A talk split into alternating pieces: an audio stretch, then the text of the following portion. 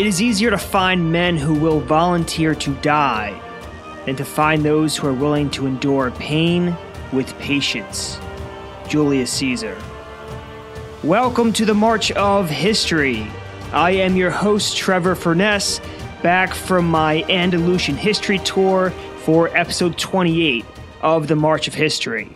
And just a quick heads up, I'm going to keep any announcements about all the history seen on that tour and any episodes that will discuss it to the end of this episode. In other words, I'm going to tell you about the trip at the end of the episode, but right now we're going to get right into the flow of uh, episode 28 and get started.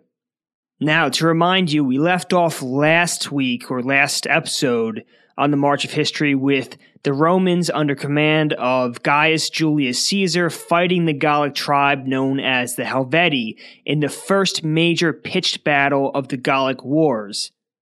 During this battle, Caesar dismissed his horse along with the horses of all of his fellow commanders and officers to show the ordinary troops they had no intention of fleeing the battlefield if things went bad.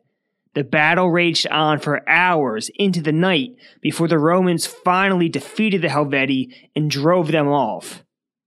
And that is where we pick back up this week on the March of History. Now, after their defeat, Caesar says there was about 130,000 Helvetii left in the commentaries.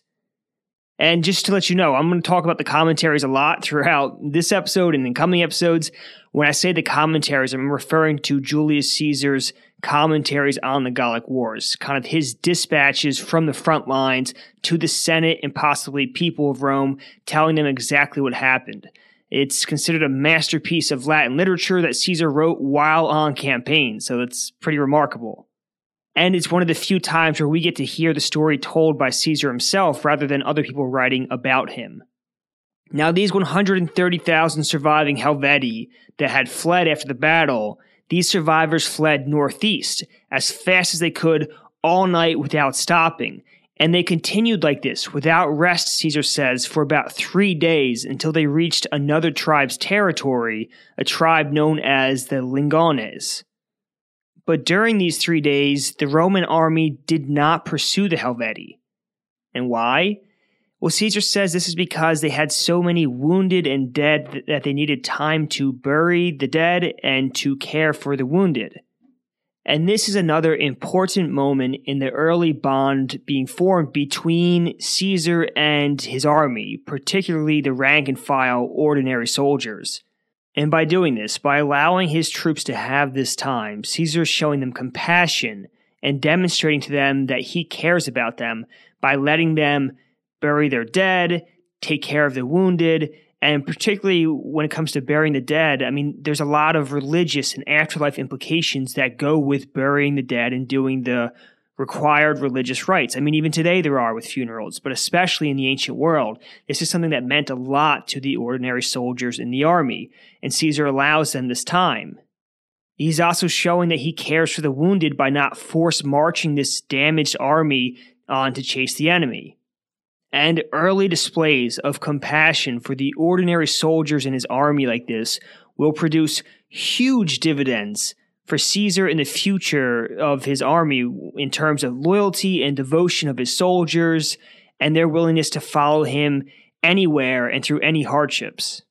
And making this decision to wait three days as the enemy flees while allowing his soldiers to take care of the wounded and bury the dead, etc., etc., may seem like common sense to us, learning about this from the comfortable distance of 2,000 years.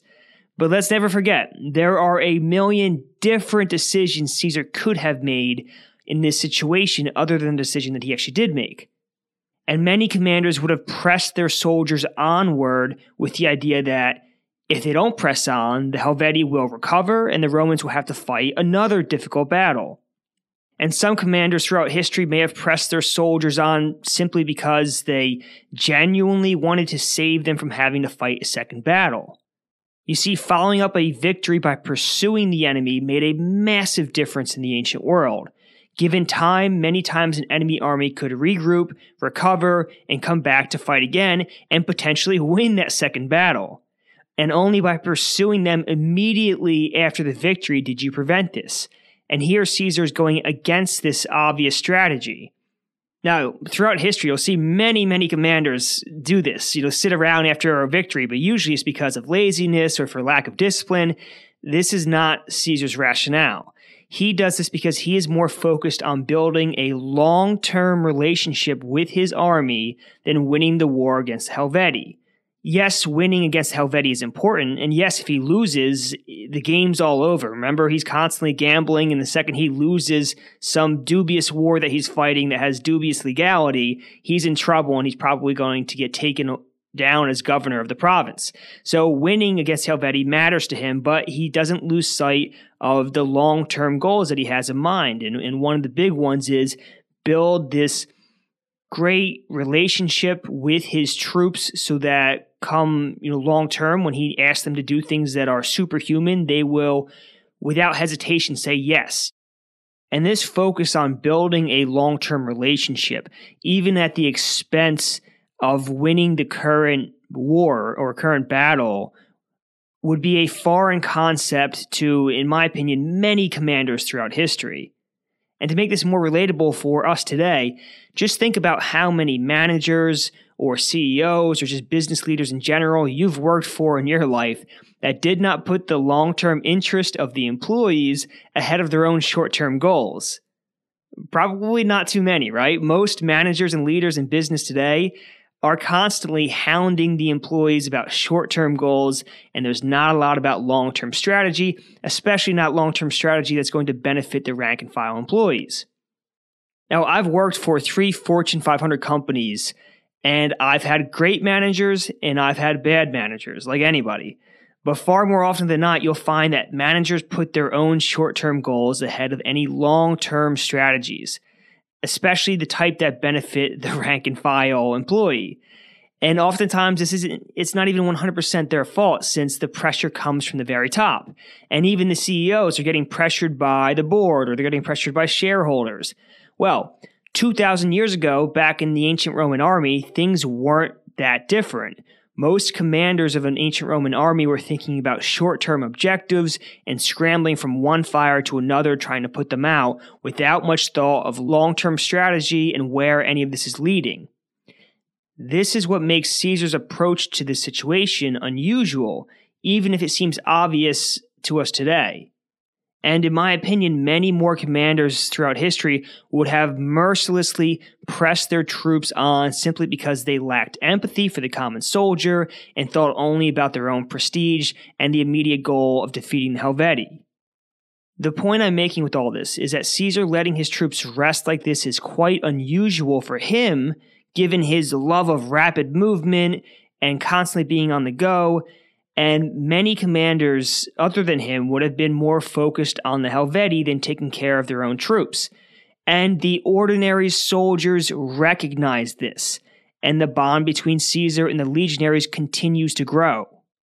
Now, going back to our narrative, Caesar does send out messengers in the meantime, warning the Lingones, which is the tribe that the Helvetii have now fled to, not to provide food or other necessities to the Helvetii, and that if they did do this, he threatened them that they would be treated as enemies of Rome, just like the Helvetii. In other words, he would attack them as well. And after three days of rest, Caesar gathers his army and they begin to march after the Helvetii. Now, the Helvetii at this point, so it seems that the Lingones followed Caesar's warning and did not provide them with anything. And at this point, they are pretty much out of provisions, out of food, out of anything. And they decide to throw in the towel. And they send emissaries to meet up with Caesar and the Roman army on the march. And these emissaries, when they arrive in front of Caesar, apparently throw themselves at his feet and weep and beg for peace. And it's funny, you see a lot of this in, in the ancient world of emissaries and different peoples just throwing themselves at some great person's feet and begging and crying. And you never know whether this is actually what happened or this is a rewriting of the story. You know, if you're the defeated army, you really don't get a voice in the story. So I don't know if people were just more dramatic in the ancient world. Uh, or maybe then again, maybe losing three quarters of your population will make you more dramatic like that. I don't know. But anyway, I'm just wondering if if it actually happened that way, if they actually threw themselves at his feet and begged and cried, or if they were more somber and less emotional and Caesar decided to play it up for dramatic effect. Who knows? But in response to this display and this this begging, Caesar orders the Helvetii to wait exactly where they are so that he can catch up with them.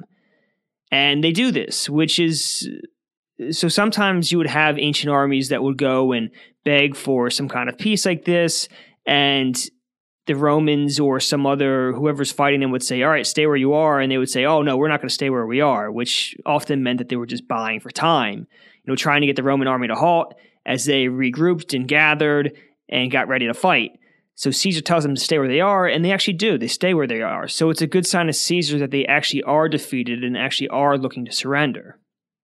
And upon arrival in the Helvetii camp, Caesar demands hostages again, and this time he demands all their weapons to be handed over as well. Finally, he demands that they hand over the slaves who had escaped Caesar's army. And if you don't remember what slaves he's talking about, when Caesar realized that his army would not have enough food and they made the beeline for the Gallic town of Bibracte, where the battle happened, some of Caesar, or specifically, Caesar calls the guy out by name. It's it's one man, an officer in his army, had some slaves escape that ran to the Helvetii and told them what was happening and told them that the Romans were heading for this town and, and turning away and, and not chasing the Helvetii anymore. And this is what emboldened the Helvetii to change their direction and follow the Romans and attack the Romans. So Caesar requests to have these slaves given back to the Romans. Now, what was done with these poor slaves is, is never stated, but I have to imagine that they were either killed or tortured and then killed. But that's purely my speculation. I don't think that they got off with a slap on the wrist for this kind of thing. But all this gathering of hostages and weapons among 130,000 people who are probably extremely disorganized at this point takes time, and night time comes basically before this is all complete. But at dusk, as the sun setting, 6,000 men of the Helvetii of, of one particular village decide to make a run for it. Because, I mean, Caesar speculates in the commentaries. He says either they were afraid because they had to give over their weapons and figured they were all going to be butchered, or they thought that they could find sanctuary beyond the Rhine. But that's basically where they make a run for, is they try to make it over the Rhine to where the Germans are to find sanctuary among them. But Caesar discovers this flight before they get too far away, and he orders the tribes whose land they are moving through on their way to the Rhine to hunt them down if they wish to clear themselves of suspicion. So imagine you're these tribes and you see these people just running through your territory and you don't know what's happening. And suddenly the Romans send a messenger that says, unless you hunt these guys down and bring them back, even though you have nothing to do with this or may have nothing to do with this, we are going to assume that you helped them and that you are aiding them in their escape. So now you're on the hook for capturing all these runaway people and, and bringing them back to Caesar. So talk about a, a sudden panic for them. And this tribe or tribes do as they're told and they capture the runaways and they bring them back to Caesar. And I'll let Caesar tell you what happens next in his own words or at least an English translation of his own words. Quote, when they were returned, he treated them as enemies. As for all the rest, he accepted their surrender after the hostages, weapons, and deserters had been handed over. He ordered the Helvetii Tulingi and Latovici to return to the lands from which they had come. And because their crops were all ruined and they had no means of sustenance in their homeland, he commanded the Allobroges to provide them with corn and told the Helvetii to rebuild the towns and villages which they had burned. And that's direct from the commentaries. And there's a few cryptic things in there. You know, he, he says he treated them as enemies, and who, who the them is there is it's the group of Helvetii that had run away, the 6,000. So, what does treating them as enemies mean?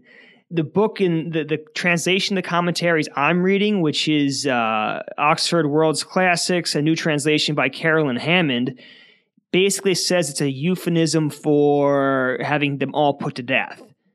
Treat them as enemies, I had them all killed. It's kind of a nicer way of saying that. Another book I've read, Adrian Goldsworthy's uh, Caesar Life of a Colossus, says that that means that he had them all sold into slavery take your pick on what the worst option is. Neither one of those is good, but in Caesar's words, he treated them as enemies. But the rest of the Helvetii he did not treat as enemies. And this is a classic example or, another example of Caesar's famous, or you might call it infamous, mercy. Now, just three days ago, this tribe, the Helvetii, and, and their accompanying tribes who we had mentioned by name there, had chased the Roman army, admittedly, after the Roman army had been chasing them and had attacked them first. But they had chased the Roman army, and when Caesar retreated to the hill and lined his army up there, the Helvetii lined up at the base of the hill and attacked his army, and had tried to annihilate the Roman army, and would have done so if they had the might to do so. And after their defeat and subsequent surrender, they would have had little reason to expect mercy from the Romans.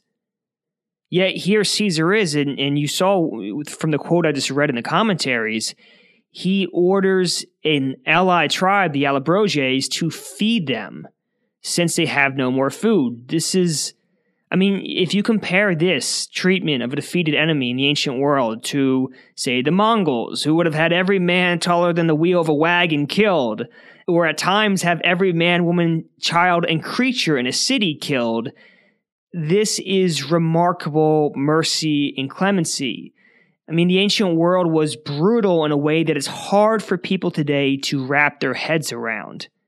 And displays of any kind of mercy were few and far between, which is what makes Caesar's near constant clemency so unusual.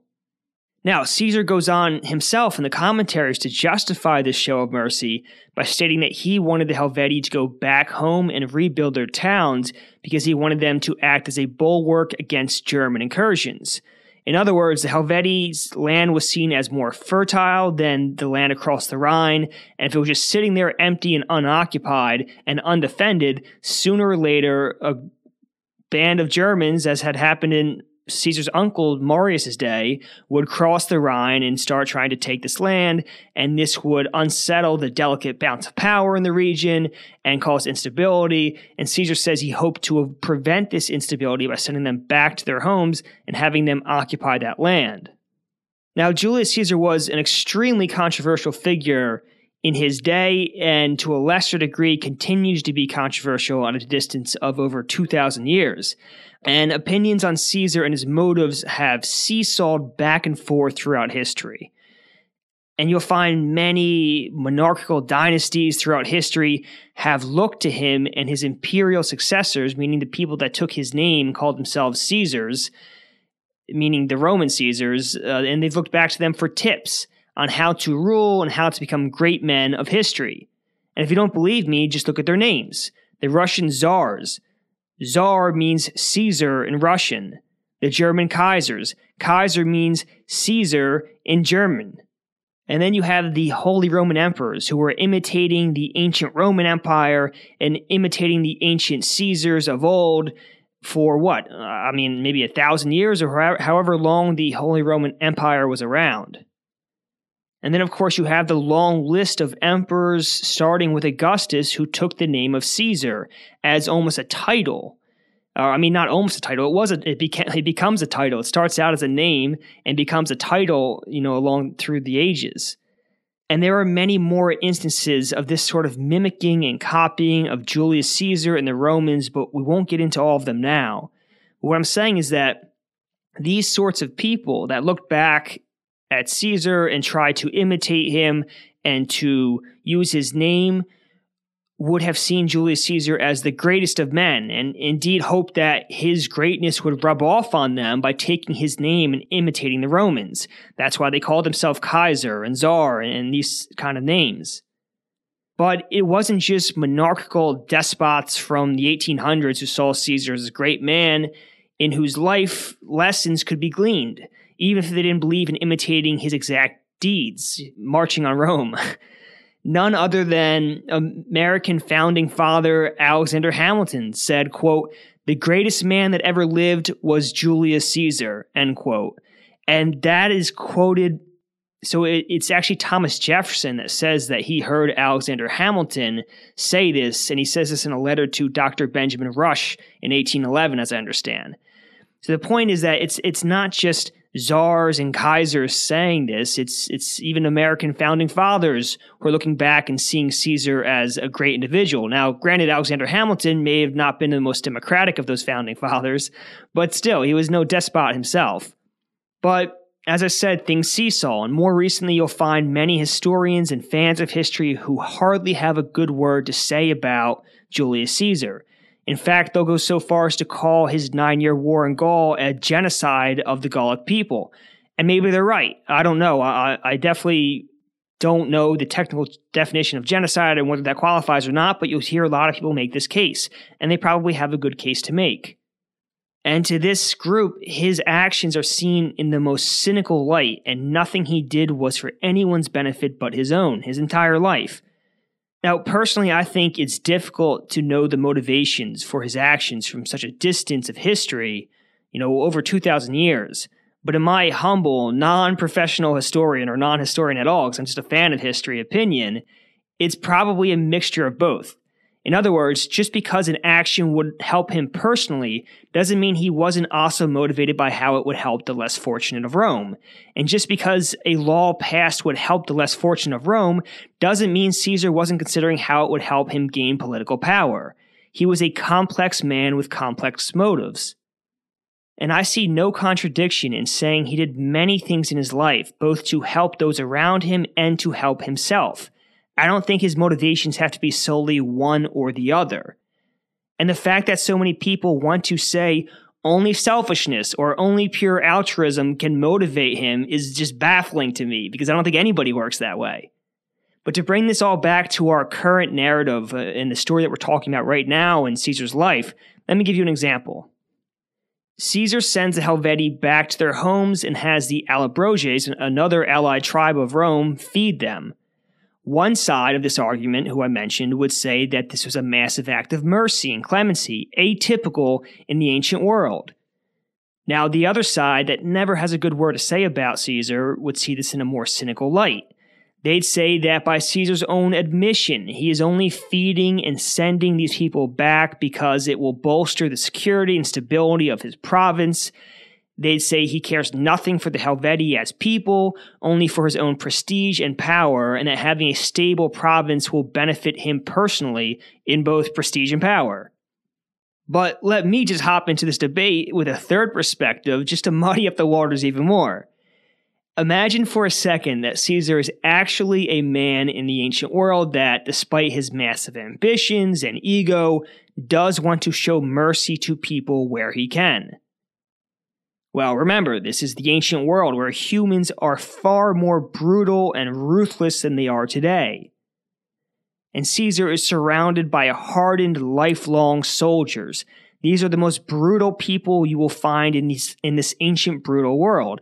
I mean, some of these guys will probably kill babies if you order them to without a second hesitation if Caesar wants to show mercy, he can't just say, oh, these poor people, they have no food. Let's go help them. Let's feed them for humanistic reasons.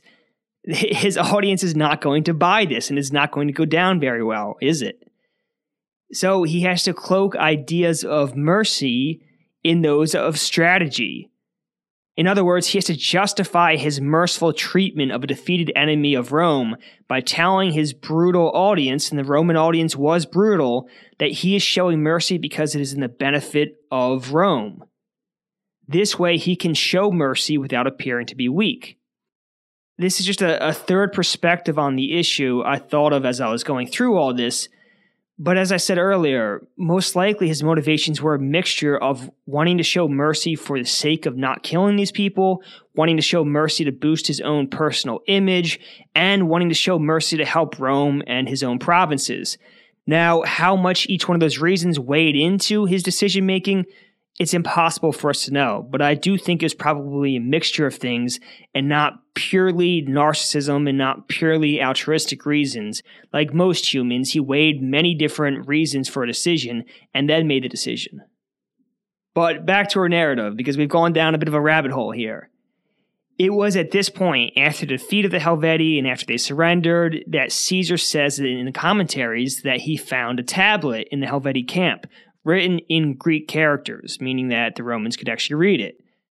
And in the commentaries, Caesar says that this tablet was a sort of census of the Helvetii people before they left for their venture to find a new homeland. And this tablet stated that 368,000 people had left their homes during the Helvetii migration. That's men, women, children, old people, people of all different varieties, right? Not just fighting men. This is not an army of 368,000 people. This is 368,000 people total. And the census says that about 92,000 of these people were capable of bearing arms, meaning could be soldiers. And Caesar says in the commentaries that when he took a census of the people he was sending back to their homeland, he found them to only be 110,000. Now, one of the tribes that had joined Helvetii, known as the Boii, and if you remember back to the last episode, they were one of the ones that had retreated to the wagons and had fought the Romans into the night. They were allowed to stay on lands of a tribe called the Aedui, allied to Rome. So if we discount their numbers, because Caesar gives us their number as well, or if we, I'm sorry, if we add their numbers to the people being sent home, basically the assumption that we're left with, to make a long story short, because I don't want to bore you with a ton of math, is that 220,000 people that had gone on this migration were killed. That is a massive number today, never mind in the ancient world, where there were just not as many people as there are today. And it should be noted. Now, many people will say, and even professional, very qualified historians will say, that these numbers are exaggerated and that there's no way a host of that many people could have been crossing Europe at that given time in history. How they know this, I don't know. But as I always say, if we throw out the numbers that Caesar gives us, we have nothing to work with, right? He says there was what, 368,000? If we say, "Oh, that's that's not a believable number," then what number do we go off of? we have nothing. So basically, we have to go off of his number, but just take it with a grain of salt, right? And regardless of the number of the Helvetii that there actually were, let's not forget, these people were spread out over many, many miles. They weren't traveling in one big group. And it's quite possible that many of the people in this migration escaped Caesar altogether and were not killed but on this subject, history is silent. In other words, Caesar never says, hey, 100,000 escaped and we never saw them. You know, he just kind of gives the math of, hey, here's how many left. We fought a bunch of battles with them, and here's how many were sent back. So, I mean, it, it kind of leaves you to make your own decision. Did Caesar kill 220,000 of these poor people? or were they more of a violent migrating tribe that forced him to fight them? Or did are these numbers vastly exaggerated and the deaths were far fewer? Or did many of these people escape and didn't get caught by the Roman army? Or is it a combination of all these things? This is where ancient history can be maddening. And I do my best to give you the perspective that is honest and clear and, and not say one thing's definite or another thing's definite when we simply don't know. So I'm kind of just giving you all the angles and, and you can make your own decision as to exactly what happened there. But in the aftermath of this war with the Helvetii, the power really begins to shift in Gaul. You see, leaders from all over Gaul now come to congratulate Caesar on this victory and to acknowledge the new balance of power. Not only that, but Caesar claims they thanked him for putting down the Helvetii, which they said were looking for some of the best land in Gaul, and when they found it, would take it, presumably by force, and force the tribes, the new tribes around them, to become tributaries, which of course they did not want. Then these emissaries go ahead and they ask permission from Caesar to have a meeting of all the tribes around Gaul to come to some kind of consensus on something. After which they would want to meet with Caesar personally and request something secret from him. But at this point, they won't tell Caesar what that something is. So, I mean, you can really see the shift of power happening already. They're asking his permission to have a meeting among themselves when Rome doesn't even rule over Gaul. This is kind of remarkable and they have special requests they want to make of him. And so, you know, we do eventually find out what this request is, but we are not going to talk about it in this episode. And to find out what that secret request that they have to make of Caesar is, you'll have to tune in to the next episode of the March of History. But before we end today, let me just say As you may have seen if you follow the March of History Instagram account, I have been on a grand Andalusian tour of all the different history around Andalusia. I went to Cadiz, the oldest continuously inhabited city in Western Europe, a city where Caesar was governor of, known as Gades, or back in the Roman times known as Gades, originally established by Phoenicians said to possibly even be, I think, if I'm if I'm remembering this correctly off the top of my head, the the burial place of Hercules. So tons of history there. Went to Malaga, which has this incredible thousand year old Moorish castle, uh, or actually two castles overlooking the city, and tons of different history and, and, and cathedrals and, and just incredible architecture.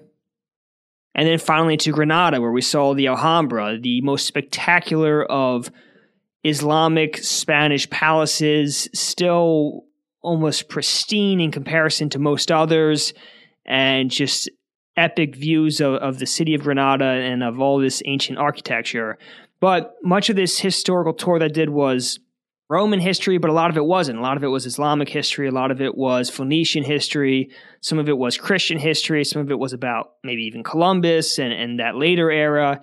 But the point is, I'm not going to get into it too much today, but I would like to do kind of an episode on that at some point in the future where maybe Brendan and I, because we do hope to get him back on the podcast soon, will talk about it and give you advice if you ever do want to head to to Spain to see some of the history there, some advice on what areas to see and what's worth seeing, and and especially talk about the history that's related to Caesar in the area because remember Caesar was governor of this area and fought battles in this area. So maybe next episode we'll do that, or at some point in the near future.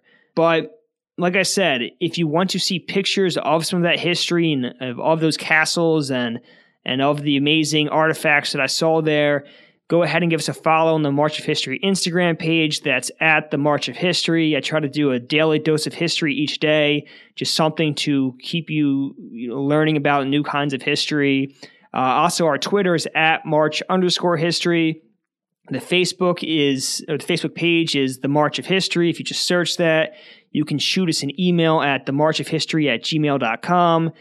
And if you listen on the Apple Podcast Store or any kind of podcast store that allows you to leave ratings, please, we would love it if you would leave us a five star rating and a little review of the podcast and what you liked. It goes a long way to growing the podcast. And also make sure to share the podcast with any and everyone you know. We want to spread this thing far and wide and get as many listeners as we can. And if you have feedback for the podcast, uh, go ahead and send it to the email I said, the march of history at gmail.com. And that is it for this week. We will see you next time on the March of History.